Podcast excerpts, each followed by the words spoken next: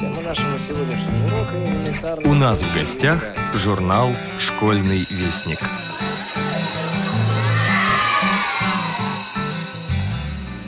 Здравствуйте, уважаемые слушатели Радио ВОЗ. У микрофона старший редактор журнала «Школьный вестник» Наталья Кочеткова. И сейчас я вас познакомлю с анонсом 10 номера за 2019 год. Летом 2019 года проходил конкурс Европейского союза слепых «Всемирное Брайлевское эссе-2019». В десятом номере предлагаем вашему вниманию работы Надежды Долматовой из Уфы. Брайль – мой домашний любимец. Привет, читатель! Хочу поведать мою историю. Меня зовут Брайлик или Брайлюша. Точнее, так меня называет моя хозяйка Надя – а по родословной мое имя звучит как шрифт Луи Брайля. Когда-то меня создали для помощи незрячим людям, чтобы они знакомились с миром, учились писать, читать, становились грамотными. Моя владелица Надя незрячая. Мы с ней познакомились 23 года назад. Надо сказать, поначалу она боялась меня. Она думала, что это за зверь этот Брайль? Для которого нужен специальный приборище, а еще и иголка. Вдруг я буду ей колоться. Со временем страх сошел на нет. Папа моей владелицы делал ей замечательные грифели. Они бывали прозрачными или всех цветов радуги. Таких больше ни у кого не было. Я хорошо помню, как мы познакомились. Маленькая девочка неуверенно вставляла лист в прибор и закрепляла его – Потом училась прокалывать точки на толстой бумаге. Затем, запомнив комбинации точек, выводила буквы, которые потихоньку складывались в слова, слова в предложения, а предложения уже в длинные абзацы. Далее нужно было развить осязание в пальцах, чтобы читать бегло и с выражением, и получать новые знания. Вообще Надя быстро меня освоила – и мы очень скоро подружились. С тех пор мы вместе сделали очень многое. Мы продолжаем публиковать цикл статей Анастасии Павлюченковой «Мои университеты». На этот раз Настя расскажет нашим читателям об интернет-ресурсе «Универсариум». Это онлайн-площадка для бесплатного электронного образования, запущенная в 2014 году предлагает своим студентам курсы от лучших вузов страны, среди которых Высшая школа экономики, МГУ, РГГУ, МГТУ имени Баумана, МАИ, Лит-институт и даже в ГИК. А наиболее интересных из них автор поделится в своем материале «Ступень третья. Универсальное образование». Какие ассоциации возникают у вас со словом «школа»? Большинство наверняка вспомнит утомительное просиживание за партой, что называется «от звонка до звонка», бесконечные контрольные и домашние задания. И даже для таких любознаек, как я, окончание учебного года уже маленький праздник. Выходные – это небольшой отпуск, а каникулы – несказанное счастье. В колледже и институте немного проще, ведь помимо обязательной программы появляются еще и профильные предметы, которые ты изучаешь не из-под палки, а более или менее с интересом. Однако длинные пары, сложные экзамены и постоянное нервное напряжение скорее тяготят, нежели вдохновляют учиться, учиться и еще раз учиться. И все же получать образование можно, не трясясь у доски перед строгим преподавателем, не просыпаясь ночами от кошмаров с невыученными уроками и даже не боясь быть отчисленным за неуспеваемость. Итак, добро пожаловать в универсариум. «Дворянка» – так называется рассказ воспоминания автора из Санкт-Петербурга Тамары Андреевой. Однажды в их доме появляется маленький щенок, купленный сыном-школьником на последние деньги у старушки – и с этой минуты у домочадцев начинается жизнь полная интересных приключений и наблюдений, а также неожиданных знакомств. Наш дом стоит на перекрестке. Мимо нас дачники утром шли на электричку, а вечером возвращались с работы. Утром граф сидел за калиткой и всех провожал, помахивая одной лапой. Прохожие угощали его, а некоторые специально приносили ему еду. Заваленный гостинцами, граф восседал, как в ресторане, собирая вокруг себя других собак позавтракать. Он не был жадным. Когда вечером люди шли с электрички, граф уже сидел на посту, и новые угощения лежали перед ним. Соседские собаки спешили в клуб у графа. Постепенно вся семья убедилась, что граф оказался девочкой и стал графиней, превратившись в красавицу. Шерсть на ее туловище лежала аккуратными плойками, как будто их уложил парикмахер. На головке и длинных ушах короткая черная шерсть, мордочка светло-серого цвета и большие глаза вишни с янтарной поволокой.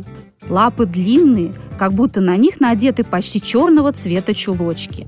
Туловище и веерообразный хвост были темно-серые, с серебристым отливом.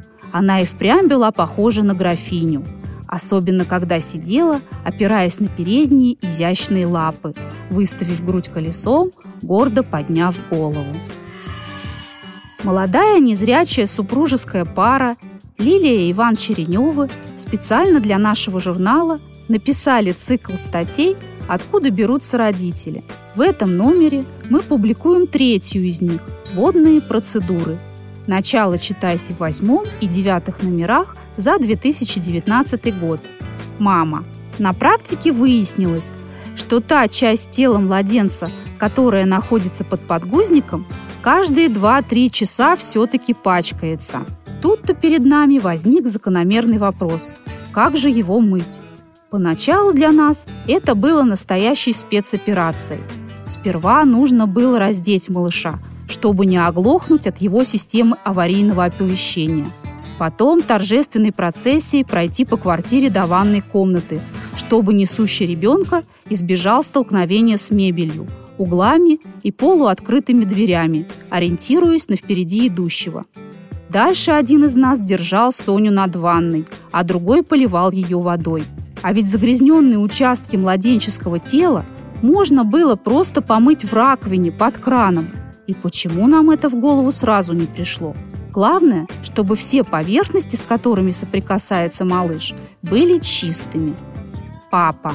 Постепенно с каждой водной процедурой приобреталась уверенность.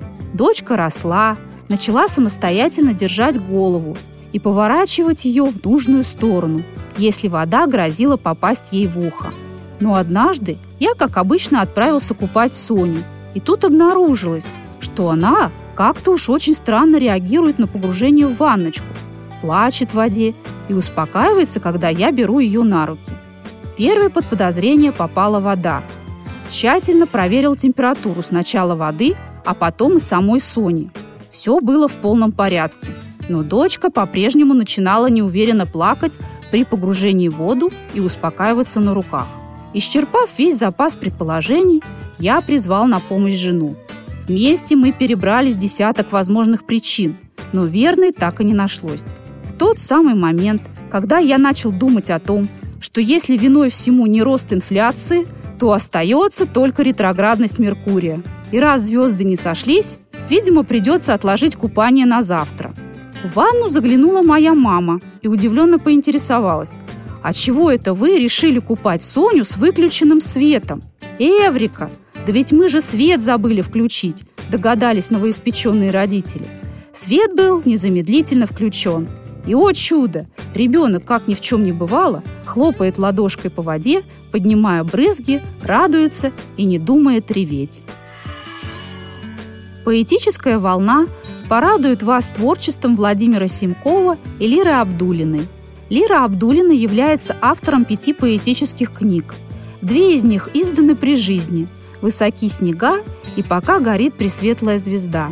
Остальные после. На слова Лиры Абдулиной написано несколько песен.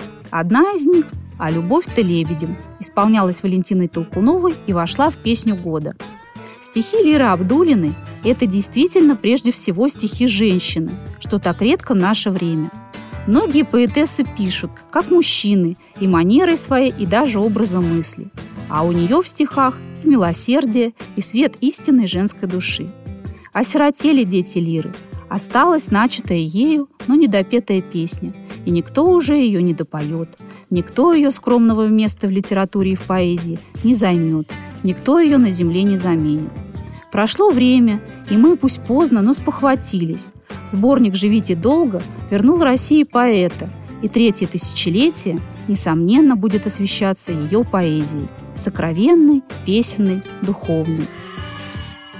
В рубрику для самых маленьких читателей «Азбуки Веди» вошли стихи Елены Харламовой и продолжение сказки Екатерины Рогачевой «Карандмыши». Елена Харламова «Виноват во всем барашек». Брат по кухне мяч гонял, все вокруг себя ронял. А в шкафу стояла чашка с нарисованным барашком. И резвился тот барашек на лугу среди ромашек. Скок да скок, прыг да прыг, в синей речке напрямик. Вдруг упала чашка с полки и разбилась на осколки. «Я ни в чем не виноват», — заявляет младший брат. «Посмотрите на барашка, это он всему виной. От того разбилась чашка, что скакал он как шальной». Далее идет продолжение повести нашего автора из Севастополя Татьяны Корниенко «Последний шанс», написанный специально для нашего журнала. Начало читайте с 3 по 9 номер за 2019 год. Все постоянные рубрики, пробы пера и на черных и белых полях также на своих местах. Брайлевский номер содержит рельеф на графическую иллюстрацию «Дельфин и акула-молот. Вид сверху». Спасибо за внимание. У микрофона была Наталья Кочеткова. До новых встреч. Анастасия Павлюченкова. Мои университеты. Ступень третья. Универсальное образование. Какие ассоциации возникают у вас со словом «школа»? Большинство наверняка вспомнит утомительное просиживание за партой, что называется от звонка до звонка, бесконечные контрольные и домашние задания. И даже для таких любознаек, как я, окончание учебного дня уже маленький праздник. Выходные – небольшой отпуск, а каникулы – несказанное счастье. В колледже и институте немного проще, ведь помимо обязательной программы появляются еще и профильные предметы, которые ты изучаешь не из-под палки, а более или менее с интересом. Однако длинные пары, сложные экзамены и постоянное нервное напряжение скорее тяготят, нежели вдохновляют учиться. Учиться и еще раз учиться. И все же получать образование можно, не трясясь у доски перед строгим преподавателем, не просыпаясь ночами от кошмаров с невыученными уроками и даже не боясь быть отчисленным за неуспеваемость. Итак, добро пожаловать в универсариум. Этот интернет-ресурс для бесплатного электронного образования, запущенный в 2014 году, предлагает своим студентам курсы от лучших вузов страны среди которых НИУ, ВШЭ, МГУ, РГГУ, МГТУ имени Баумана, МАИ, Литинститут и даже в ГИК. Сейчас на этой онлайн-площадке обучаются более полутора миллионов студентов по различным направлениям. Литература, языкознание, история, культурология, юриспруденция, экономика, математика, программирование, робототехника, химия, биология, физика, менеджмент, предпринимательство и тому подобное. Всего 180 курсов, 40 из которых я, например, прошла с огромным энтузиазмом. Вот наиболее интересные из них. Все мы заботимся о своем благополучии, но не всегда знаем, как его достичь. Особенно трудно приходится молодым людям, не обладающим достаточным уровнем финансовой грамотности. Лекторы курса «Инвестиции в будущее» рассказывают, как правильно ставить материальные цели, куда и на каких условиях выгодно вкладывать средства – как подобрать подходящий кредит, для чего нужны налоги, как функционирует система страхования и о многом другом. И даже если вы не планируете становиться предпринимателями, обязательно запишитесь на курс «Поиск и выбор бизнес-идей», который научит не только грамотному ведению собственного дела, но и слаженной командной работе. Точилка для ума поможет преодолеть внутренние противоречия и поспособствует формированию навыков, полезных для решения нестандартных задач. Ну а если вы хотите узнать, как мы воспринимаем, храним и воспроизводим информацию, стремитесь научиться мыслить критически и мечтаете сражать своей железной аргументацией любого собеседника, изучите научный метод Шерлока Холмса. Возможно, кто-то из вас уже сейчас мечтает быть не просто читателем, но и автором – Курс «Создай свой журнал» расскажет, как и почему изменилась журналистика за последние десятилетия, о навыках, необходимых современному журналисту и редактору, об азах работы в масс-медиа коммуникациях и издательском деле. А школьница Наташа не только поделится с вами собственным опытом издания журнала, но и научит создавать электронные макеты печатных и электронных СМИ. Курс «Цифровая журналистика», подготовленный сотрудниками ведущих новостных агентств России, дает слушателям понятие форматов СМИ, знакомит с разнообразными информационными жанрами и их особенностями. А школа юного журналиста 21 века во главе с небезызвестной Ариной Шараповой обучит основам телепроизводства и продвижению мультимедийных проектов в социальных сетях. Начинающим филологам стоит обратить внимание на такие дисциплины, как современный русский литературный язык и лексология русского языка, благодаря которым они узнают, каким образом из одних слов получаются другие и как правильно ставить в них ударение, научатся различать диалекты народов России и пользоваться художественными приемами. Для тех, кто не разлучен с книгой, журналист Светлана Сидорова подготовила замечательный курс «Умные вещи», в котором она увлекательно рассказывает о самых разных предметах обихода, запечатленных в известных литературных произведениях. Ну а всем, кто только пробует перо, будет полезен курс «Сам себе писатель», пройдя который студенты смогут сочинить первые сказки, басни, баллады, былины, частушки и прочие произведения малых жанров. Увлекаетесь историей? Тогда откройте для себя мир русской избы и русской игрушки. Что из себя представляли жилища людей от палеолита до средневековья? Как был устроен их повседневный и праздничный быт? Во что одевались славяне и как проводили досуг, на каких музыкальных инструментах играли. Об этом и многом другом расскажут ведущие сотрудники объединения «Музей Москвы». Традиции русской деревни поведают студентам об укладе общественной жизни русского села, об обычаях, связанных с жизненным циклом и календарными праздниками, о религиозных представлениях селян и традициях воспитания детей тех времен. А из курса «Готовим по-русски» слушатели узнают все об истоках нашей национальной кухни, услышат забытые рецепты кундюмов, перепечей, лавашников, саламаты, кулаги, кокурки и, конечно же, научатся их готовить. История русского театра повествует о зарождении сценического искусства в России, описывает черты современного театра, а также рассматривает причины его кризиса – один из модулей полностью посвящен уличному кукольному театру, его главному герою Петрушке и прообразам этого народного персонажа в разных странах мира. А курс «История кино» расскажет о становлении отечественного кинематографа, на примерах работ известных режиссеров и приоткроет некоторые секреты и тонкости киноискусства. Вопреки тому, что львиная доля информации в них визуализирована, Преподаватели настолько интересно читают лекции, что они кажутся вполне доступными для восприятия даже вслепую. То же самое можно сказать о курсах по современному русскому искусству, объясняющих для кого и зачем оно существует. Как его развитие связано с историей нашей страны. Чем вызвано появление новых жанров, почему люди занимаются искусством, как рождаются гении и почему их ценят на протяжении многих столетий. У слушателей курсов «Понять искусство» и «Современное русское искусство» есть уникальная возможность окунуться в мир музейного дела, а также попробовать себя в роли арт-критиков и кураторов выставочных пространств. К слову, в последнее время на портале появляется все больше дисциплин, ориентированных на школьников и их преподавателей, в том числе и такие специализированные дисциплины, как организация коррекционно-реабилитационной работы с детьми, имеющими нарушение зрения, средствами тифлоинформатики и современные подходы к организации внеурочной деятельности слепых и слабовидящих детей которые дают педагогам общее представление о специфике работы с особенными учениками, об инновационных технологиях и методах коррекционно-реабилитационной работы, а также об организации внеурочной деятельности и ее роли в процессе социализации детей с ограниченными возможностями здоровья.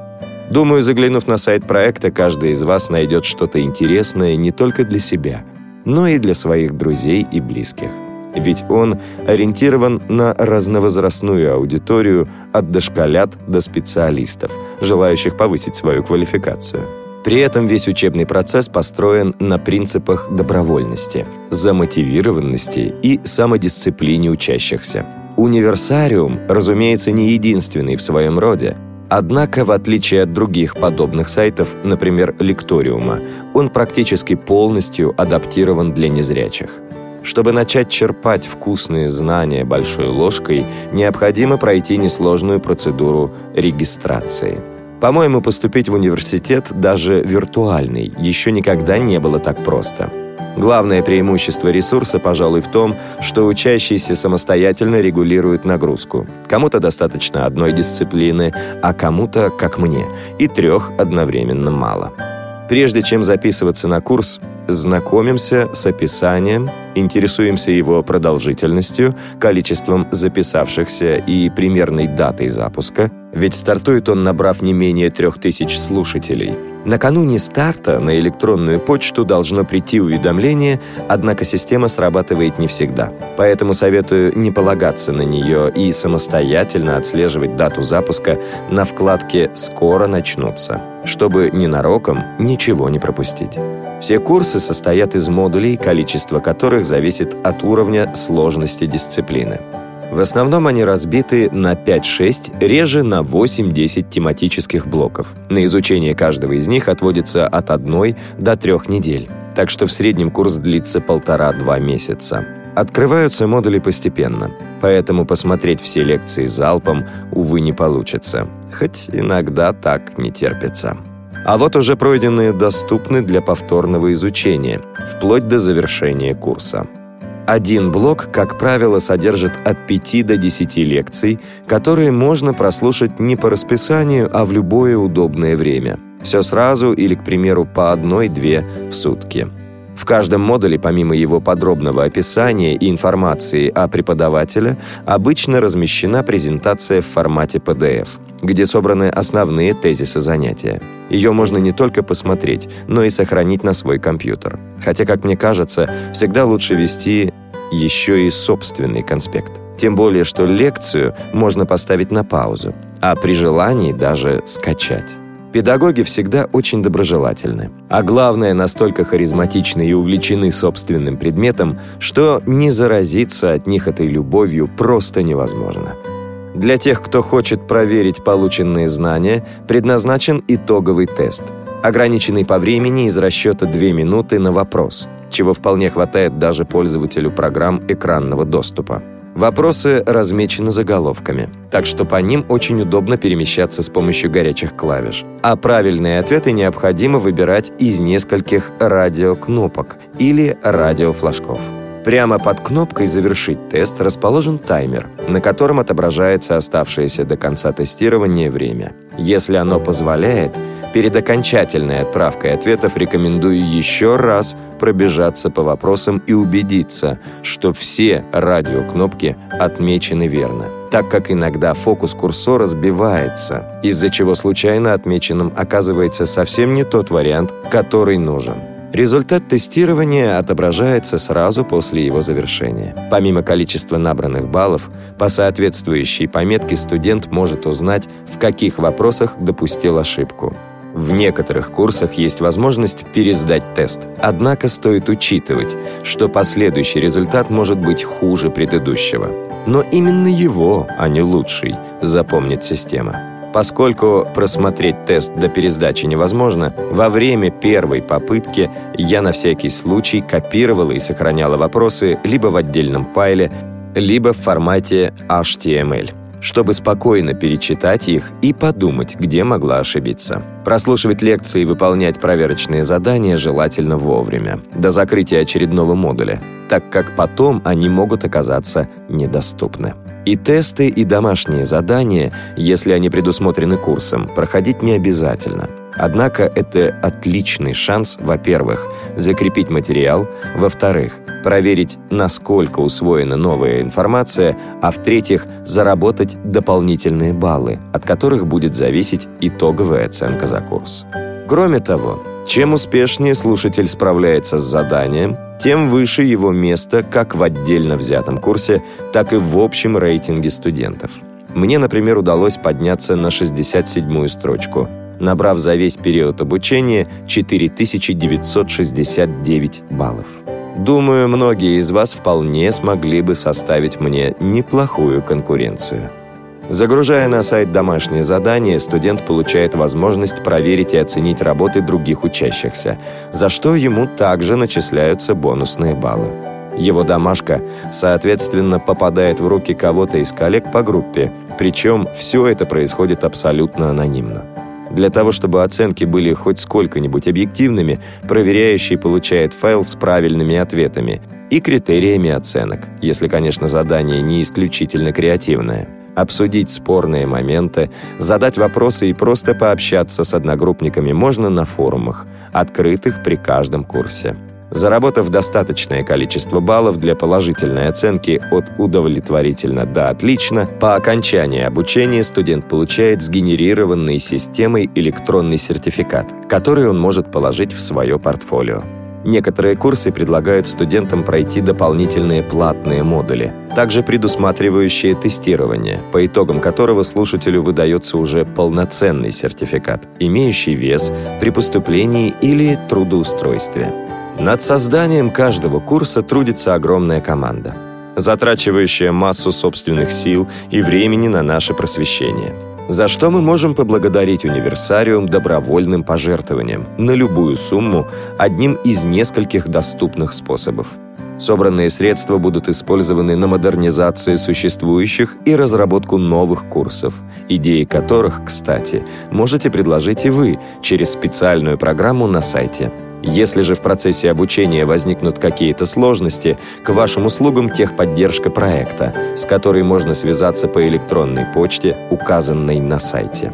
Я тоже всегда готова помочь, подсказать, направить и обсудить с вами тонкости учебного процесса. Что ж, Теперь, зная, где зарыт неиссякаемый клад бесценных знаний, смело отправляйтесь на его раскопки.